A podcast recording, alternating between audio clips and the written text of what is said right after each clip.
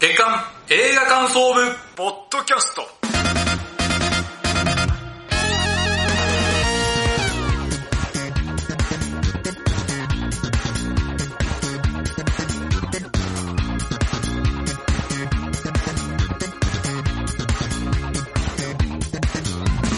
さあ始まりました月刊映画感想部ポッドキャストこの番組の部員である矢野智之です同じく部員の滝沢亮ですよろしくお願いしますさあこの番組は現在劇場公開されている新作映画を映画感想部部員である矢野と滝沢がそれぞれサイコロ振って当たった映画について感想を言う番組ですはい、そうでございます。まあ今回9月号でございますね。はい、まあ一応、まあ夏も終わりですかね。はい、そうですね。えー9月、ここからは芸術の秋になりますね。そうですね。はい、ということで、じゃあ先月の収録から1ヶ月経ちました。その間で劇場で見た映画をちょっと報告し合いましょうということで、滝沢さん何本見ました ?3 本見ました。3本。じゃあその中から1つピックアップすると、はい。サマーフィルムに載ってるやつ、はいあ見ました見ました。話題になりましたね。はい、話題になりました。どうでしたでももう素晴らしかったですね。はいはいはいはいやっぱり、あの、映画愛に満ちてて、あーそうだね結構こじんまりした内容だと思いきや、結構 SF なんですけ ど、 そうかなりあの、不審食ったことを言ってますよね。あー、どこらへんのえー特にあの、もう後から数十年後しちゃうと、もう映画っていうまあ2時間の尺をうん人はもう期待してないと。はいはいはい。結構やっぱりもうここ最近そうじゃないですか。もう TikTok の尺ぐらいがいいですよみたいな。うあの、そうじゃなきゃ若者見ませんよとか。うん YouTube だったら20分以上やったら長いって言われる。ん。っていうともう映画なんても、ね、持ってるのかみたいなね、世の中が来てしまうみたいなのを本当に確かもう芯食ってるなって本当思いますよね。だからそういうとこもしっかりしてたうんね。しっかりしますよね。あとやっぱ主演のはい。もう伊藤まりかさんってはいはい言っていいんですよね。そう伊藤まりかさんね伊藤まりかさんって。いや素晴らしいですね、本当に。あ今、あの、テレビ東京で、あの、お耳に合いましたはいあの、僕は、あの本当恥ずかしいんですけれども、はいあの、それで伊藤さんの存在初めて知ったんですよ。あ乃木坂の子なんですね、そもうそとうもと。で、それで、なんだこの子はと。ー、はいはい本当に普通っぽい子が、普通っぽいナチュラルな演技をしてて、この子すげえなって思いましたね。それは今回、あの、お耳もそうですし、このサマーフィルムも本当にそういう感じですよね。そう、結構ちょっとね、役柄的には似てるんですよね。うん。でも、素晴らしいですよね。なんか、嘘くさくないっていうか、そう。舞台も活躍してますからね。あ、そうなんですか。はい。素晴らしい、あの、女優さんだなと思いました。はい。あの、まだ見てない方はぜひおすすめです。はい。ということで、矢野さんは何本見たでしょうか6本。はい、その中でおすすめなのは、コロの地レベル2。で、あー、私もそれ見ました。見ました見ました。なんかもう、なんか本当に、剛速球とストレート投げてくれたみたいな。久々になんか、あんまり最近なかったじゃないですか、今年、剛速球にする。いや、いいなと思いましたよ。いいですねあとは、松坂桃李さんと鈴木亮平さんを軸に行くじゃないですか。あの、テンポも良かったし、良かったなんか、この二人がね、見事に演じきってるからね、この演技、二人だけの演技見るだけでも、もうすごい1800円の価値はありますよね。だからね、すっげえ面白かった。バイオレンスエンターテインメントとして最高でしたね。そうですよねもうこれ以上言えることないよ ね。あ、あと、鈴木亮平さんは今ドラマ、東京 MER ってやってるんですよ。はい。これは、コロの地とは真逆の役をやってて、これも素晴らしいんでね、あぜひ、皆さなるん、コロの地で嫌な思いした人は、そこで中和してください。 ぜひ見てください。ということで、今月はですね、どちらも洋画で、そしはてい続編という、えー、ではどんな感想になるんでしょうか。それでは参りましょう。月間映画感想部、ポッドキャスト、スタートです。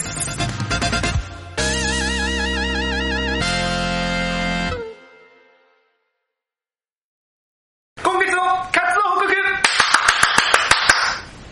このコーナーは先月サイコロを回して決めた映画について感想を言うというコーナーです。メイン企画です。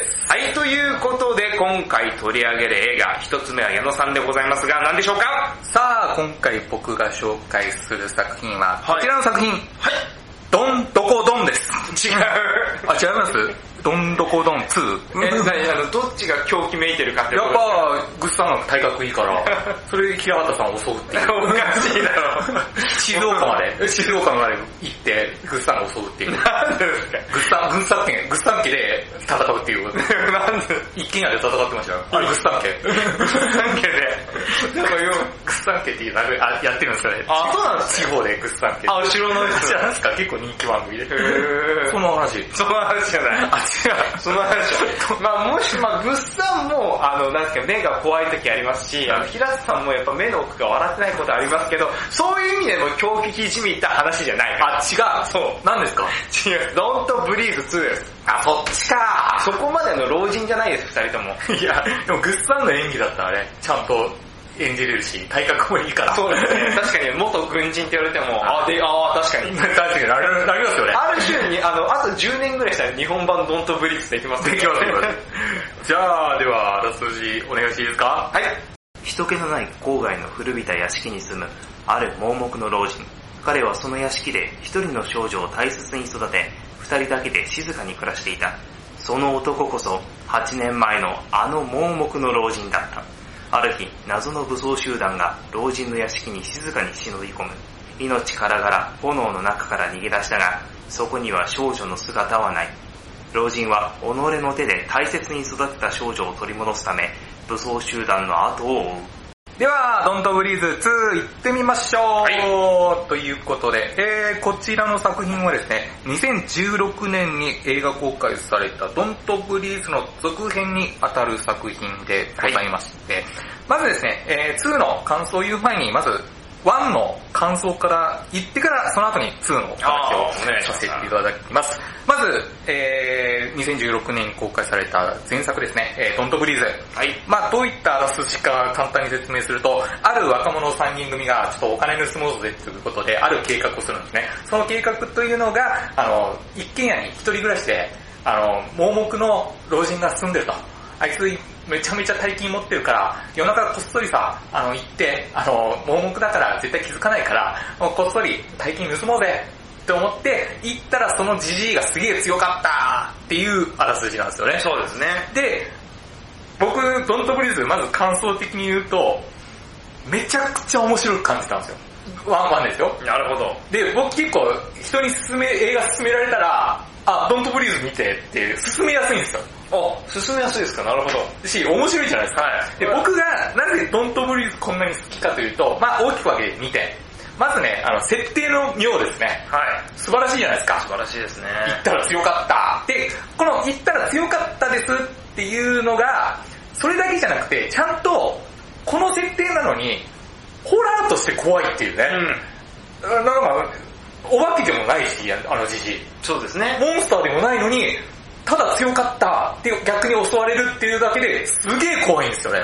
見てる間それがすごいなと思ったし、あと、途中のね、あっと驚く展開。あー、あの、某、あの、おあれです地下か室でね地下室のあれ地下室である秘密がバッて分かった瞬間にこれストーリー展開としても面白いし、はい驚くしよりあのじじいがより怖くなるというもう、あれをですね、僕映画館はいではいはいまあ見た時に、隣の女性が、はいまああれですよその当時はね、あのコロナじゃないですから、前っぽに女性がいるわけですよ、その女性が、ギャーって言いまし た。いや、マジで。これね、ほんと驚きとストーリー展開の面白さと、ジジイがより怖くなるという、三つの要素が加わったすごいアイディアなんですよ。はいもう僕、この中盤のここまで来て、いやもうやられたと、これ最高に面白いじゃんっていう形でドントブリーズ見終わったんですよ。したら、今年から2やるよっていう話を聞きまして、やったーじゃないですよ。2やるんだ、やったーじゃなくて僕ね、不安の方が大きかったんですよ。同じです。そうですよね。だってあれ完結したじゃんって。まあ一応まああ、まあなんかねね、、なんかややろうと思えばやれるんだけど、僕がなぜ不安だったかっていうと、僕的にやっぱり、え、設定どうすんのっていう話じゃないですか。あの設定、1の設定をやるのかなと思っても、それちょっと既視感があるし、まあやってもいいけど、パッケージ、そのパッケージでまた新たなことするのかなっていう方向もあるじゃないですか。あ、それで面白くなるのっていうのが、ちょっとあって、はいそれともう一つは、違う設定にするのかなと思って、ああーなるの設定。また違うすごいアイデアがあるのかなと思っても、ワンのあの斬新なアイデアをこすことってなかなか難しいでしょ。なんかそれができたから2やるのかなとかあったし、で、そういう不安が、の方が大きかったんですよ。はいでもやっぱドントブリーズ見たいじゃないですか。まあそうですね、で、見今たいです回、ね。まあ当たりまして、は見に行きました。い。はい。で、今回、ドントブリーズ2、どういった設定だったかというとですね、はい。あの、ホラーじゃなくてですね、あのじじいが、ダークヒーロー的な扱いをされるわけですよ。うん。っていうお話。わかりますはい。あいつが、例えば、もっとより詳しく例えで説明すると、よくね、ハリウッド映画とかで、ある殺し屋が、愛すべき人とか守るべき人と出会って、その人のために戦い出すという、はいよく王道の設定じゃないですか。まあ、そうですね。今回のドントブリーズ2、それをあのじじいでやってます。 で、まさかはい。そういった設定に、ホラーじゃなく、そういった設定のアクション映画にしたんですよ。すごい大転換もあるんですそうそうそう。で、これね、あのーかん脚本チームは変わってないんですよ。脚本が、えー前作はフェデ・アルバレスさんロド・サヤゲスさんっていう二人で共同脚本で、えー前作やって、で、今回もこの二人で共同脚本をやってるんですよ。で、監督が、えーその共同脚本の一人であるロド・サヤゲスさんがドントブリーズ2やってるわけですよ。はい。で、ワンは、その共同脚本のもう一人、フェデ・アルバレスさんがやってるっていう。まあ、さ制作チームは変わってないんですよ。で、今回は、ドントブリーズ2はどういった風にやるってこのインタビュー答えたら、違うものにします、みたいなことを言ってるんですよ。で、今回言った、言った結果が、あの、アクション映画、あの、ダークヒーロー的な扱いをするアクション映画になってるわけですね。で、僕の結論から言います。はい。僕はどうだったかというと、合わなかったっす。ああの、あの、合わなかった理由は、はい僕はやっぱりね、あの、ホラーとして、ホラーで見せてほしかったっていう。ああ、なるほどね。あのじじいやばいとこ見てんだよっていう話。あ、そっちのパターンで行ったのねっていう話。なんか違うフィールドに持っていったのがわかる。それが悪いじゃないけど、僕はホラーというテイストを守ってほしかったんですよ。あだから、合わないんですよ、正直言うと。はい、これが僕のまず感想あ、はい。です。で、ここからはですね、あのー、まあなんていうのかな、内容を説明しながら感想を言っていきますんで はいどうぞ、これネタバレします。はい。はい。なので、ちょっと注意してくださいね。さあ、大丈夫かなじゃあ行きましょう。えー、ドントブリーズ2、どういった物語かと言いますとですね、えー、まああのじじいが、ああの1からどうなってたというと、一軒家に少女と暮らしてるわけですね。はえー10歳ぐらいの少女と、えーその少女をちゃんと子供のようにせ、えー育ててるっていうお話なんですよ。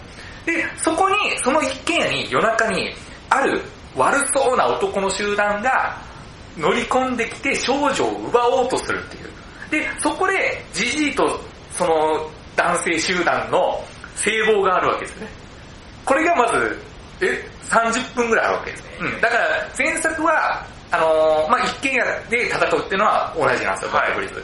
前作は、あのー若者チームが追われる立場だったじゃないですか。で、ジジイがやる。で、今回は、えー、なんか悪そうな男の集団が、なんか、むどうやらその少女を奪おうとしてるっていうはい。話。で、それを阻止する。ジジイっていう。その一軒家の対決が30分ぐらいあるあるんですよ。で、これまあ全然飽きないんですよ。僕、ここでちょっと心離れてる理由があって、全然いいんですよ、アクション映画は。うんまあドキドキもするし、まあかっこいいなと思うけど、なぜ、なんか乗れないかというと、どっちにも感情移入ができないって話。ああ、なるほど。で、なぜ感情移入ができないかというと、まずジジイが、あれこの時点でわかるんですよ。あ、今回ヒーロー的な扱いになってるっていう、僕はね、見てる方は。え、ホラー的なんじゃないんだと思って、え、な、なに、なに、なにこの時間と思って。で、ヒーローとしてジジイを見ようと思うじゃないですか。少女守ってはい。僕は慣れないんですよ、正直言うと。なぜなら、このジジイの前作のヤバさをしてるから。いや、なんか応援できねえんだよな、っていうのがある。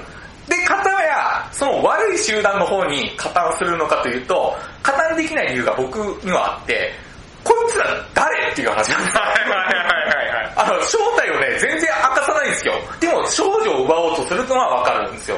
でも、何が目的なのっていう話。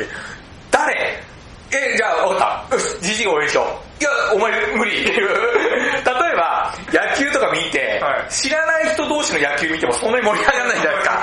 まあ、野球自体の試合は面白いかもしれないけど、やっぱりどっちかのチームを応援したりとか、したらより楽しめるじゃまあないで乗れすか。ないですよね。で、前作は、若者チームの方に僕ら一緒の体験をするわけじゃないですか。そうですね。うわ、若者集団と一緒に、うわ、怖いっていう、逃げろっていうので共感できたけど、今回どっちも共感できないやつが30分くらい戦うん ですよ。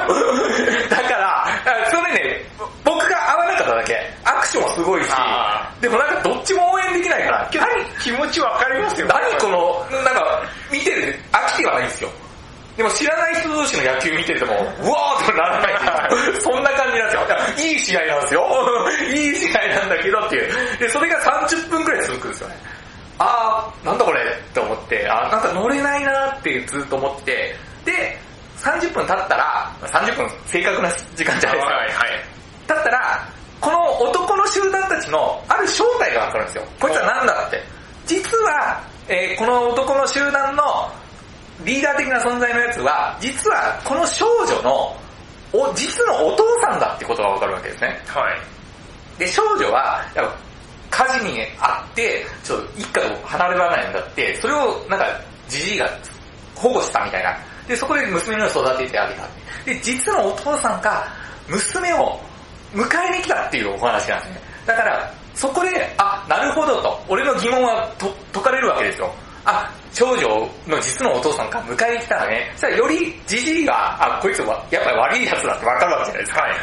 でも、30分心離れてるから、その、いい、僕、設定だと思うんですよ、その、途中の、その、種明かし。はい。なんか、なるほどじゃなくて、なるほどっていうのがはいはいはいはい。で、そっから、その、実のお父さんが娘を、えっと、自分の家にも、えー連れて帰るわけですよ。じじいを倒して。はい。で、どうで、そこで、あの、連れて帰って、したら奥様がいらっしゃる。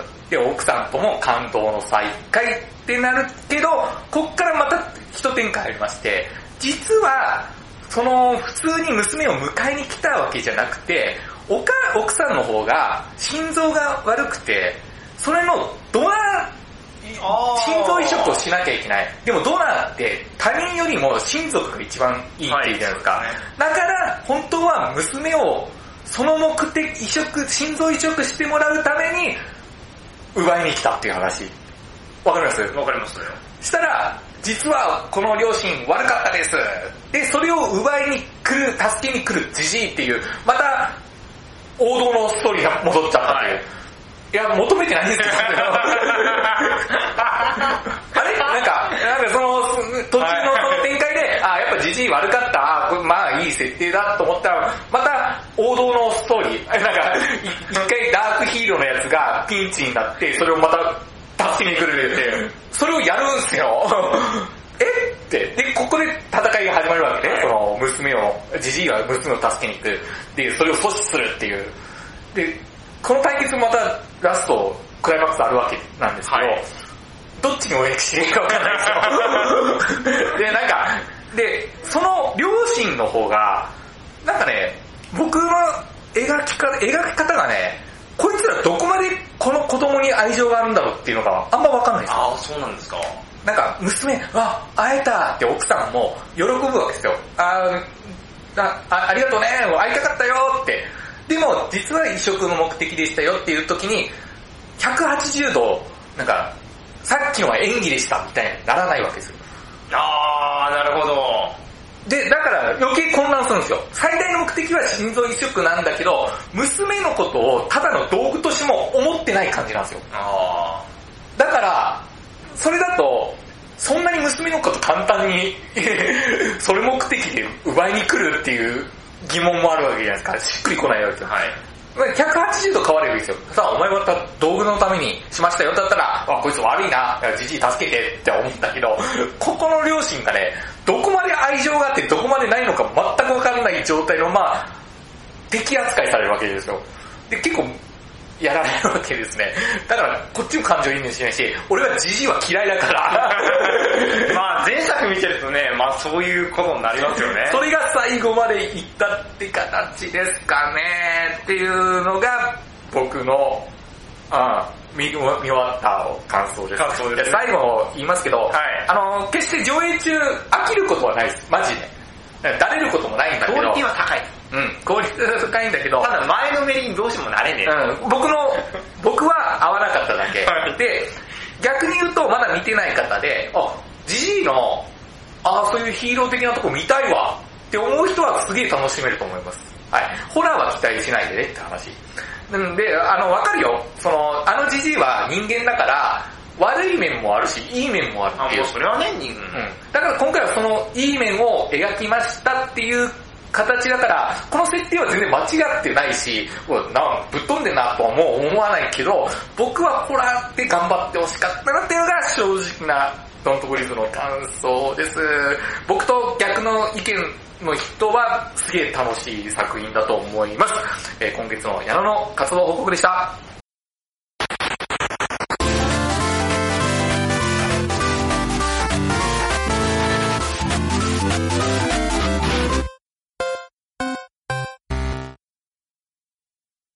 続いて、今回取り上げる映画、二つ目は私、滝沢ですが、ザ・スーサイドスクワット、極悪党集結でございます。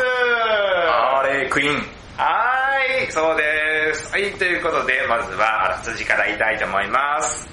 政府に招集されたのは全員終身刑の愛すべきクソヤバい14人の悪党たち10年の減刑と引き換えにいつ誰が死ぬかわからない成功確率0%のデスミッションに挑むうわー それはあれですかあの、な、七上ですね。いいですよねシルベストストローンがやってそう、声やっててね、あ俺もそれ、最後初めて知って、うんそうあーあれ、スタローンなんそうだ。お僕もなんか、お見終わった後にいろいろ調べたら、あこれスタローンなんだと。てか、ジェームズ・ガンさ、スタローン好きっすね。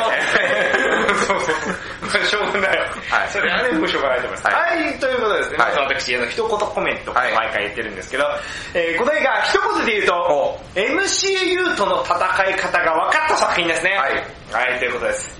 えー、じゃあまずはですね、うんえーこれまでの私の中でのこの DC 映画についてお話しします。はいまあ DC 映画っても2013年以降のクロスオーバー作品からなんですけれども、まあもう2013年にですね、マン・オブ・スティールというですね、スーパーマンの、はい、リブート作品が出ました。まあその前にね、えーその何年か前に、このマーベルに続いて DC コミック、だからスーパーマンとか、うんバットマンとかも、この同一世界観でのこのクロスオーバー作品群としてやりますよって、これ DC エクステンデッドユニバースっていうのをこうね、はいはいはいそういういうのを作ってやりますよって言った時に僕はもう胸がね、もう高鳴ったわけですよ。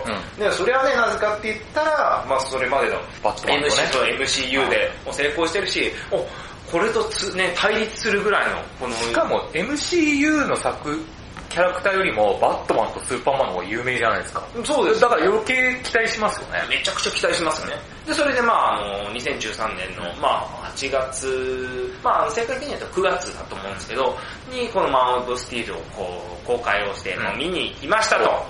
で、感想としては、リブートとして弱え。おう 弱い。弱え、地味っていう感じはいはいはいまあそれまでだって2012年の、うんあのに、何が、ね、あの、マーベルで起きたかって言ったら、あの、アベンジャーズ第一作が起きたわけですよ。おうあのアベンジャーズを見た時に、とんでもねえものを、この超お祭りを見てるところでもうはいは大いはい興奮したわけですよ。それを前年に見てるから、翌年にこの DC を見た時に、あれこの祭り地味だし、弱えなって。はいはいはい。なんか、あれもうちょっとでかい花火じゃないのかなと思って、あー、わかったわかった。うんこの次にね、こうバットマン VS スーパーマンがやるらしいぞと。うんもうこれを待とうじゃないか。うんって思ったら、えっと2年7ヶ月後に次やるんですよね、これ。なんで、2016年です。にこのバットマン VS スーパーマン、ジャスティスの誕生っていうのがやるんですよ。うで、これを見に行きました。おこれこそが、こうアベンジャーズとね、対応なす、あーなるほどねもうこれ、もう一つの対抗馬が出てくるぞと思って見ました。これ見た感想としては、えーひどくて目も当てられない と。まあ見た方はね、全員わかると思うんですけど、はって、あー、そんな展開なんだ。は、何これなんか、もうね、あのー見終わった後にもう直感として思ったんですけど、この MCU に開けられた溝を埋めようとした結果ですね、もう急にえ、誰こいつっていうのがたくさんなんかあの出てきて、挙句の果てに最後すごい強いやつが戦うんですけど、そこに急にワンダーウーマンが、あのもう完璧な姿で加わって、いきなりめちゃめちゃ強いワンダーウーマンを見せられるんですけど、DC わかんない奴らは、え、こいつ誰ってなるんですよ。急に。そう。知らない女性が入ってえ、えこの女の人誰って。あの、アベンジャーズはい一つ一つあったじゃないですか。うんまあ、アイアイアンマンがあって、あの、ソーがあって、キャプテンアメリカがあってとかって一つ一つ連なってからの、ドーンとアベンジャーズ来みんるかなら、集結しましたよってね。あの、前々のね、作品があるからすごくわかるじゃないですか、その彼らの一人一人の存在が。そうじゃなくて、ワンダーウーマンやる前に、その、バットマン VS スーパーマンで、ワンダーウーマンがいきなり戦闘に加わって、めちゃめちゃ強いから、誰やこいつっていう風に。 なんか DC コミックをね、アメリカとかで見てる人ならね、うんいいんでしょうけど、そうじゃない方にとっては非常にね、あの、説明不足というか、はいはいはいあの非常にですね、親切ではない構造になってて、で、しかも、このバットマンとスーパーマンが途中でやり合うんですけど、その仲直りの理由も、はぁなんでそれ仲直りなのみたいな。もう取ってつけすぎにも、もう、もうそこまでやるかみたいな。はいはい。もうこれはあの分かんない人はぜひ見てください。はいというところで、一番最初のアイアンマンが確か2008年だった気がするんですけど、から比べて5年ぐらい遅れてて、まあ、ただでさえも遅いやん。うん。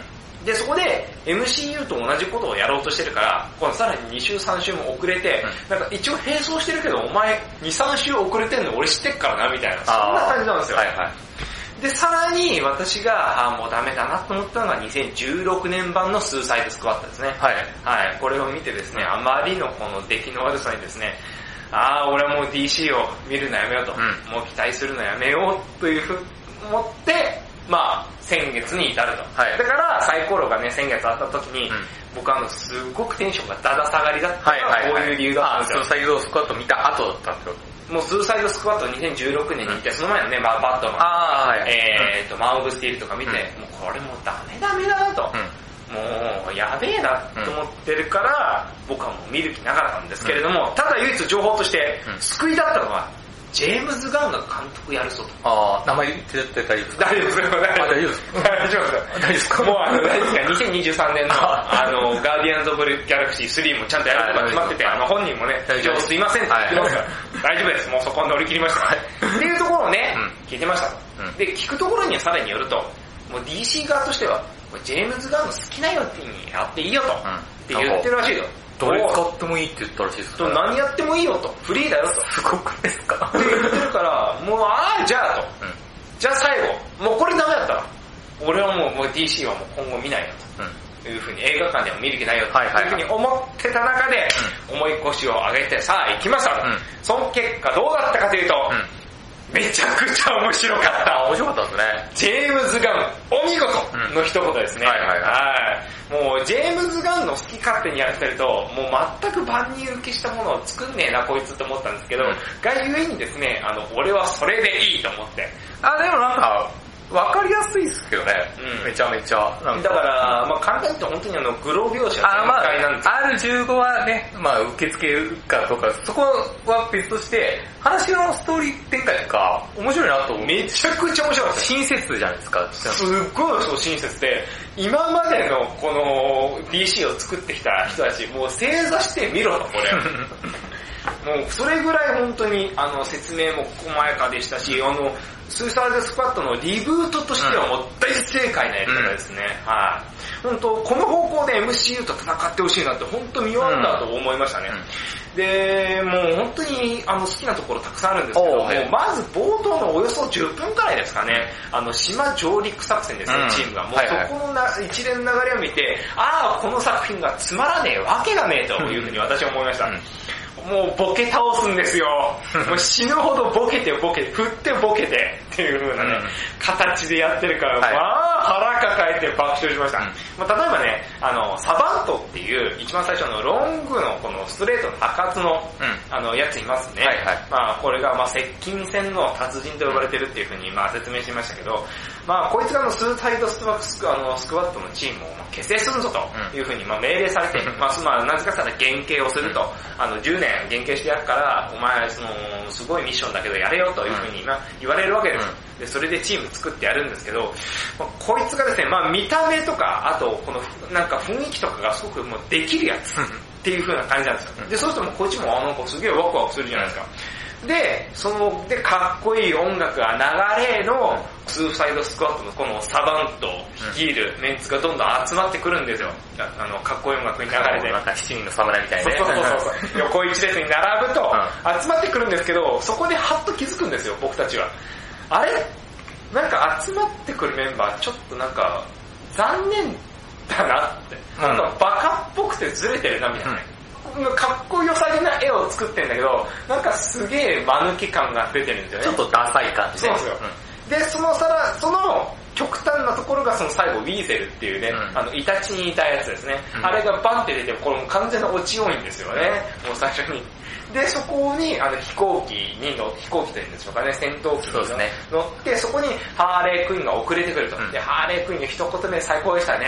あ、なんで遅れた、遅れちゃったかって言ったら、あの、すごいいいうんこが出たからみたいな。あー、言ってましたね。お前一言目それか初登場でと。いい台が出たからみたいなことを平気で言うって。はいはい。そこのね、登場もとかももう本当にグッジョブだと思って、うんで、その後なんかね、いろいろね、お前の名前なんでそういう名前するのみたいな ね。まあ、くだらない会話ねはい。しょうもない会話を。え、 別こいにつ何狼狼の、まあその後イタチって説明があるんですけど、狼って言ったら横に入れたやつがね、助けてくれーって言い出す、あー、だから、そう。なんか、た本当に戦いに行く前じゃない感じのね。 もう本当にあの、コントなんですよ、うん一通り、はいはいで、それで場所に着きましたと、うん島の近くに。うんで、そこからあの、降下してと、うん島直接には行けないから、その前の海の浅瀬あたりから、 まあ、こう徐々にね、徐々に行きましょうと。隠れて上陸しようって敵にバレずにってことね。そうなんですよ、んそこで、このウィーゼルが、あの、一番最初に溺れて死ぬっていうね。あー、そうでしたね。はい はい。もう、こいつもうあの、落ちよいんだし、出落ちよいんですよ。もうここでもうもう、最初の顔から下出してバカ面なんですよね。そうバットラで、それで、岸に連れてったらいいけど、カバンとか、もうこいつもう死んでるぞっつって。もうそこからしてもう映画館全体がもう大爆笑なんですよ、そこで。 あ、そう。もう笑ってましたよ。僕も声出して笑っちゃいました。はいはいくだらねえなって。で、そっからですよね、さらに。いろいろと、その、実は待ち構えたんですよね。そうそうの相手チームが。実は言うと敵がもう来ること知ってたってね。そうそうそうバレたーっていう話ね。そうそこでのこのやりとりをもう全部バカバカバカの展開でも、うやべえやべえやべえってどうするどうするって言ってピンチになってもなんかみんなパニックってやべくなるっていう。そうで、あの、緩急もすごいしっかりあるんですよね。で、あの、ジャベリンがこうやられて倒れて、そこにハーレークイーンが行くわけですよ。はいその時に、ここが緩急がうまいなと思ったのは、静かなボケに行くわけですね。なんかこれを、あの、渡して欲しい人がいるんだ。感動の場面と思ったら名前を言わないで。名前を言う前に死んでしまって。言わないんだろうなと思ったら、あの人言わなで、いハーでもうよレークイーンが、おもいうよおい言えよお前ちゃんと前、前振りしっかりしてて、もう、もう、見えてきた感じなんだけど、けどそのやりとりがめっちゃウケるんですよね。意外と本当緩急がうまくて、本当ね、ここだけで、ああ、これからずっとこういうバカな展開が来るんだろうなと思ったら、本当その後ね、あの、バカな展開ばっかで、めちゃめちゃ笑いましたね。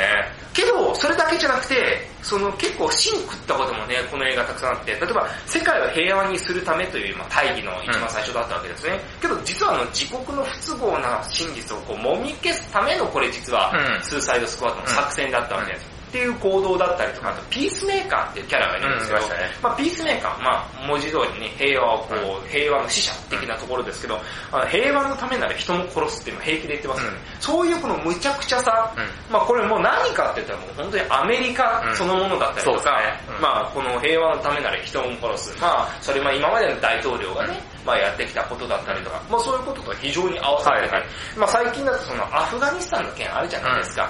まああれがね、あのちょうどタイムリーなねニュースとしてあるんで、非常にそれとリンクして、バカバカしさの中にそういうのを加えてて、ああうまいなーって僕思いいまや、した、ね。めちゃめちゃうまかったですよね。もう、うん、もうんう、、うんそういうふうに思いました。うん山本君なんか見てて、なんか他に、まあ、これ面白かったなって部分とかありましたあ、やっぱ最後の、ちゃんと政治的なネタがちゃんとしっかり入ってて、完全にもうアメリカ、いや本当の正義を描いてるじゃないですか。はい正義って何って、お前らのがやってること正義ですかっていうことを、スーサイドスクラットっていう悪いややつを通して描いてるとこがやっぱ、ちゃんとジェームズ・ガンなりの正義じゃないですか。誠実さっていう。誠実さだし、あとピースメーカ俺は平和のためなら殺すって言ったら、あ、こいつ一番やべえなっていうツッコミがあったじゃないですか。本当そういうやつが一番やべえで。で、あいつは正義って思ったら、自分悪いことしないで暴走しちゃうわけじゃないですか。はいそこも面白い描き方だったじゃないですか。それは本当に正義なのと思ったし、あとね、ラストを倒すのは誰かっていう話ああ、そうですね。あそこの部分は、だからあのね、ねネズミっていうのは、じゃあ何の象徴かって話ですよね。ってそれはもう、まあいの命は平等じゃないけど、なんか最下層にいる人たちが最下層じゃねえぞって、俺たちも頑張れば、い倒せんだぞって、すごい力持ってんだぞっていうことをちゃんと描いてるのがすごく素敵だったし。そうですよね、本当に。だからあれはある種、その選挙とかね、うんそういうものに近いですよ近いね。しやってることはそね。うそうそう。うんあとね、ハーレークイーンがね、すげえ可愛かった ね。ああ、なんか、ハーレー、で、なんかこれ続編なんだけど、あー、彼なる覚醒。はい。あれをちゃんと引き継いでたなって感じ。おー、なるほど。ジェームス・ガンが、前あ作とあれをちゃんとバース・オブ・プレイから持ってきたなっていうことが、あ、ちゃんと残したんだっていうのがすごく多分いいし、多分今までの3部作の中でハーレー・クイーンこれが一番いいですね。あー、そうですか。し、あと、あ、ここが一番残したなって思ったのが、これネタバレになるけど、あー、いいですよ。ハーレー・クイーン途中である人物バーンって撃つじゃないですか。あ殺す理由がなんかね、バース・オブ・プレイで書いてた、描いてたテーマなんですよね。ー、はい。うーん。なんか、女性はこうやってしなきゃいけないとか、そうやってね、そういう、その服装着ちゃいけないとか、なんか言ってたじゃないですか。バーンって殺した後に。はい。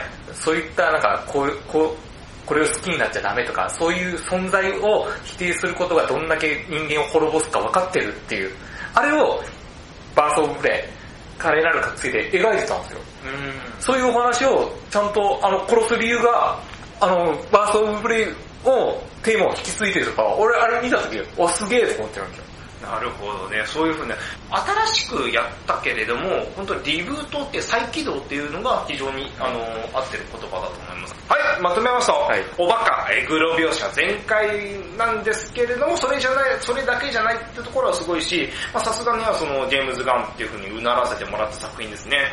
また、最初の方でですね、私、あの、一言コメントで今言い言いましたけど、あの、もう、DC が MCU に対抗するのには、こういうふうにですですね、あの、R15 とかにして、大人向けの作品とかにしなきゃ、多分もう無理じゃないかなと。だから、王道中の王道をこの MCU やってるじゃないですか。っていうことで、それと同じことやっちゃったら、もうあっちの方が、まあ、ブランド力だったりとか、今まで蓄積してきたノウハウあるじゃないですか。ってことで、MCU の方がやっぱ強いと思うんですよね、どうしても。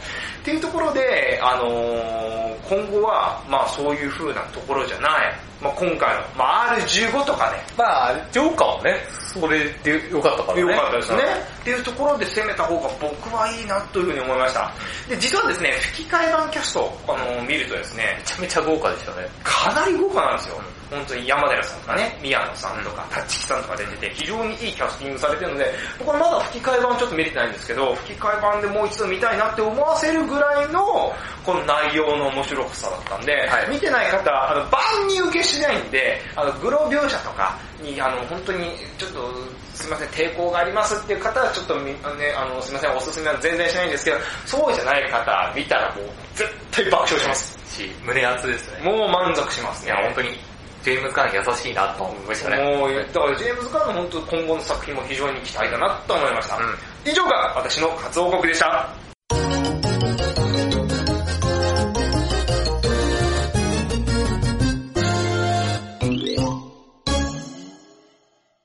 次回の作品決め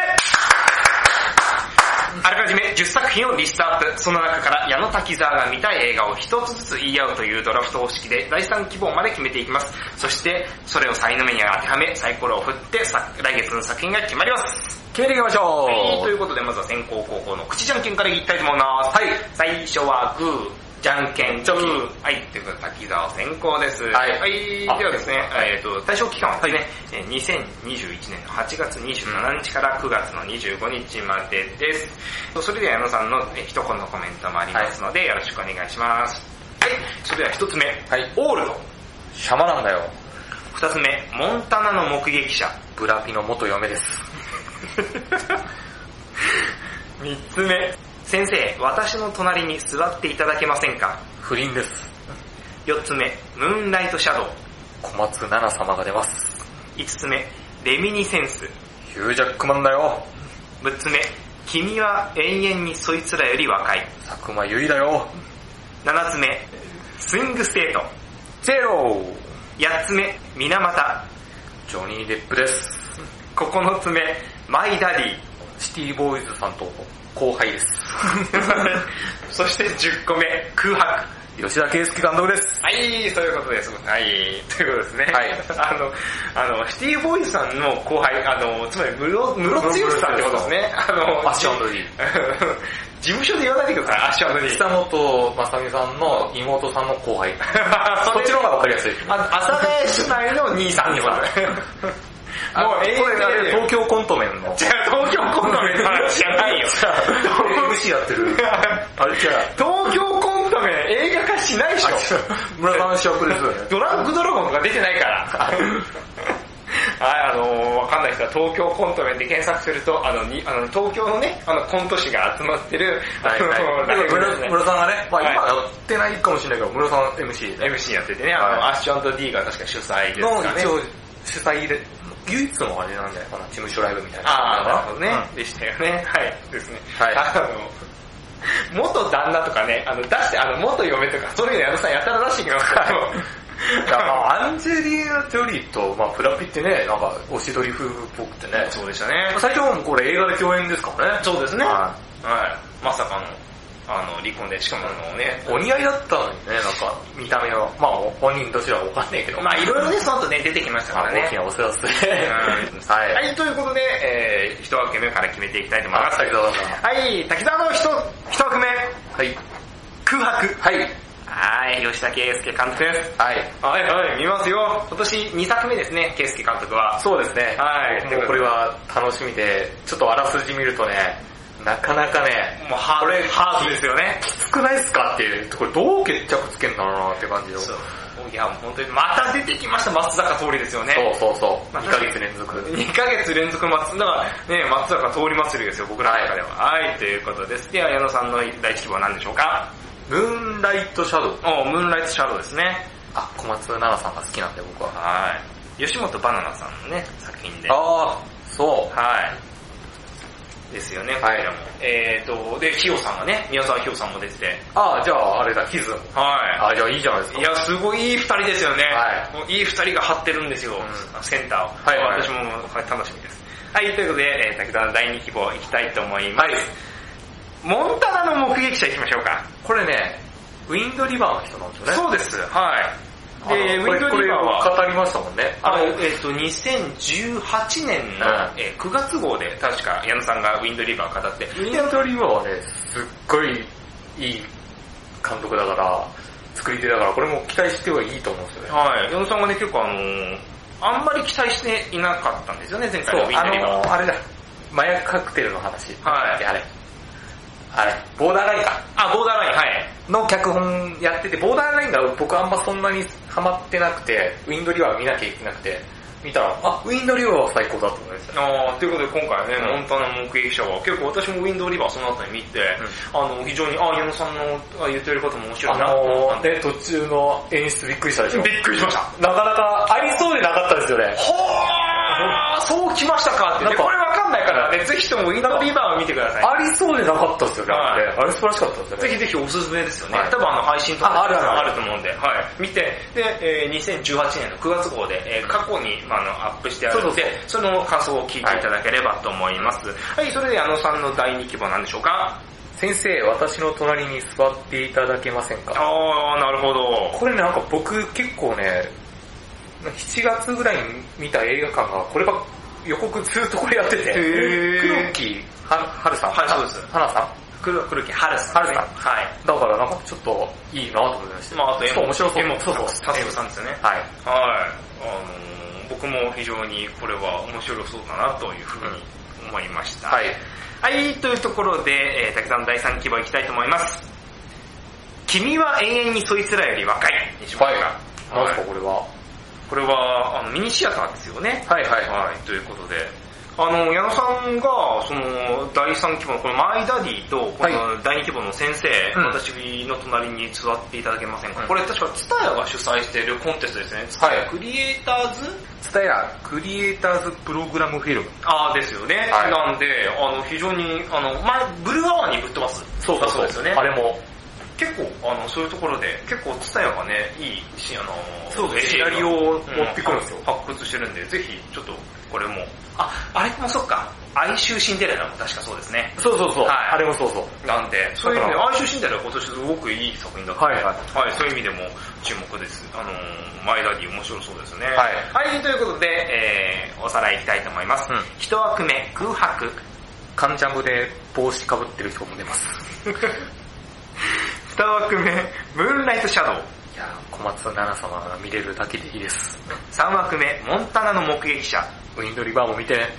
4枠目、先生、私の隣に座っていただけませんか志村さんと芸者の格好をしてた人の息子さんが出ます。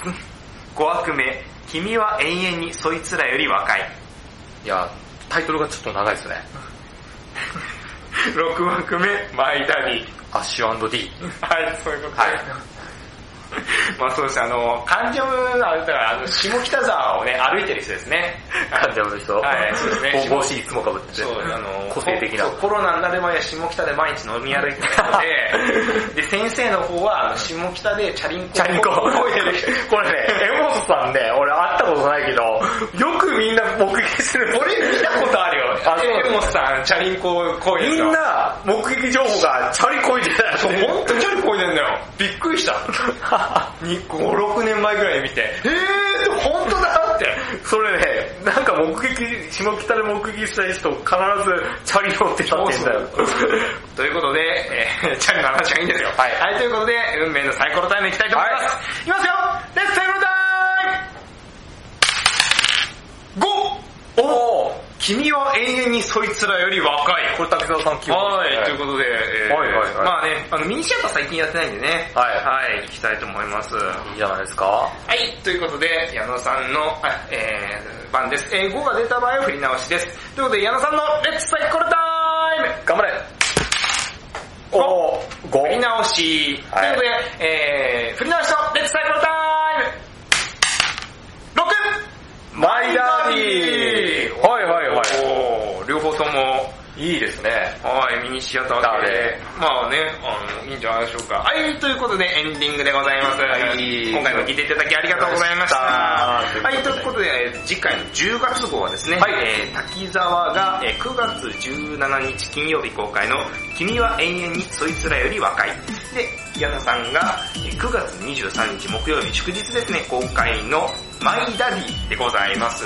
はい、ということで、まあね、あの、来月はね、今回の、あの、こうなんですかね、あの、みシネコン的なものではなくて、そうですねミニシアター系ですよね、そうどっちかといえば。 まあ前回はね、ド派手なアクション映画ばっかりでした。2つとも R15 で、まあドドそうね派手なんですけど、そうですよ、あの、今回 R15 なんですよ、二つとも。そう大変ね、申し訳ない。あの、いや別にね、ま あまあ当たっちゃったから見ね。る人は注注意してね、じゃあ、大ね。人向けなすいません、回になってしまいましたけれどまも。あバランス取れていいんじゃないですかはい ?9 月と落ち着いたか、落ちち着い着たいてないのかもしれないけど、いまあとりあえずミニシアターで。日本ね、両方とも邦画で、ね、はいコロナでね、あの、こう、上映ができなかったものが、どんどんどんどん、はいはいあの、なんですかね、そこら辺方式でどんどんやりますから、下手したら本当にあの2週間ぐらい経つと、今、たくさんやってたところが、もう朝のそう、帰り朝のと1か回とかね。なっちゃってるんで、本当にあの、隙見せると、あー見に行けないみたいな。そう。あ、あとなんか、最近東宝シネマズとか、水曜日が1200円だったりとか、そうですね。結構安くなったりする映画館結構多いんですね。ぜひ皆さん、ぜひ、まだまだ8月の映画もね、まだまだ見れると思いますので、はい。ぜひ見てください。ということで今月は以上です。来月もまたよろしくお願いします。以上、月間映画感想部、ポッドキャスト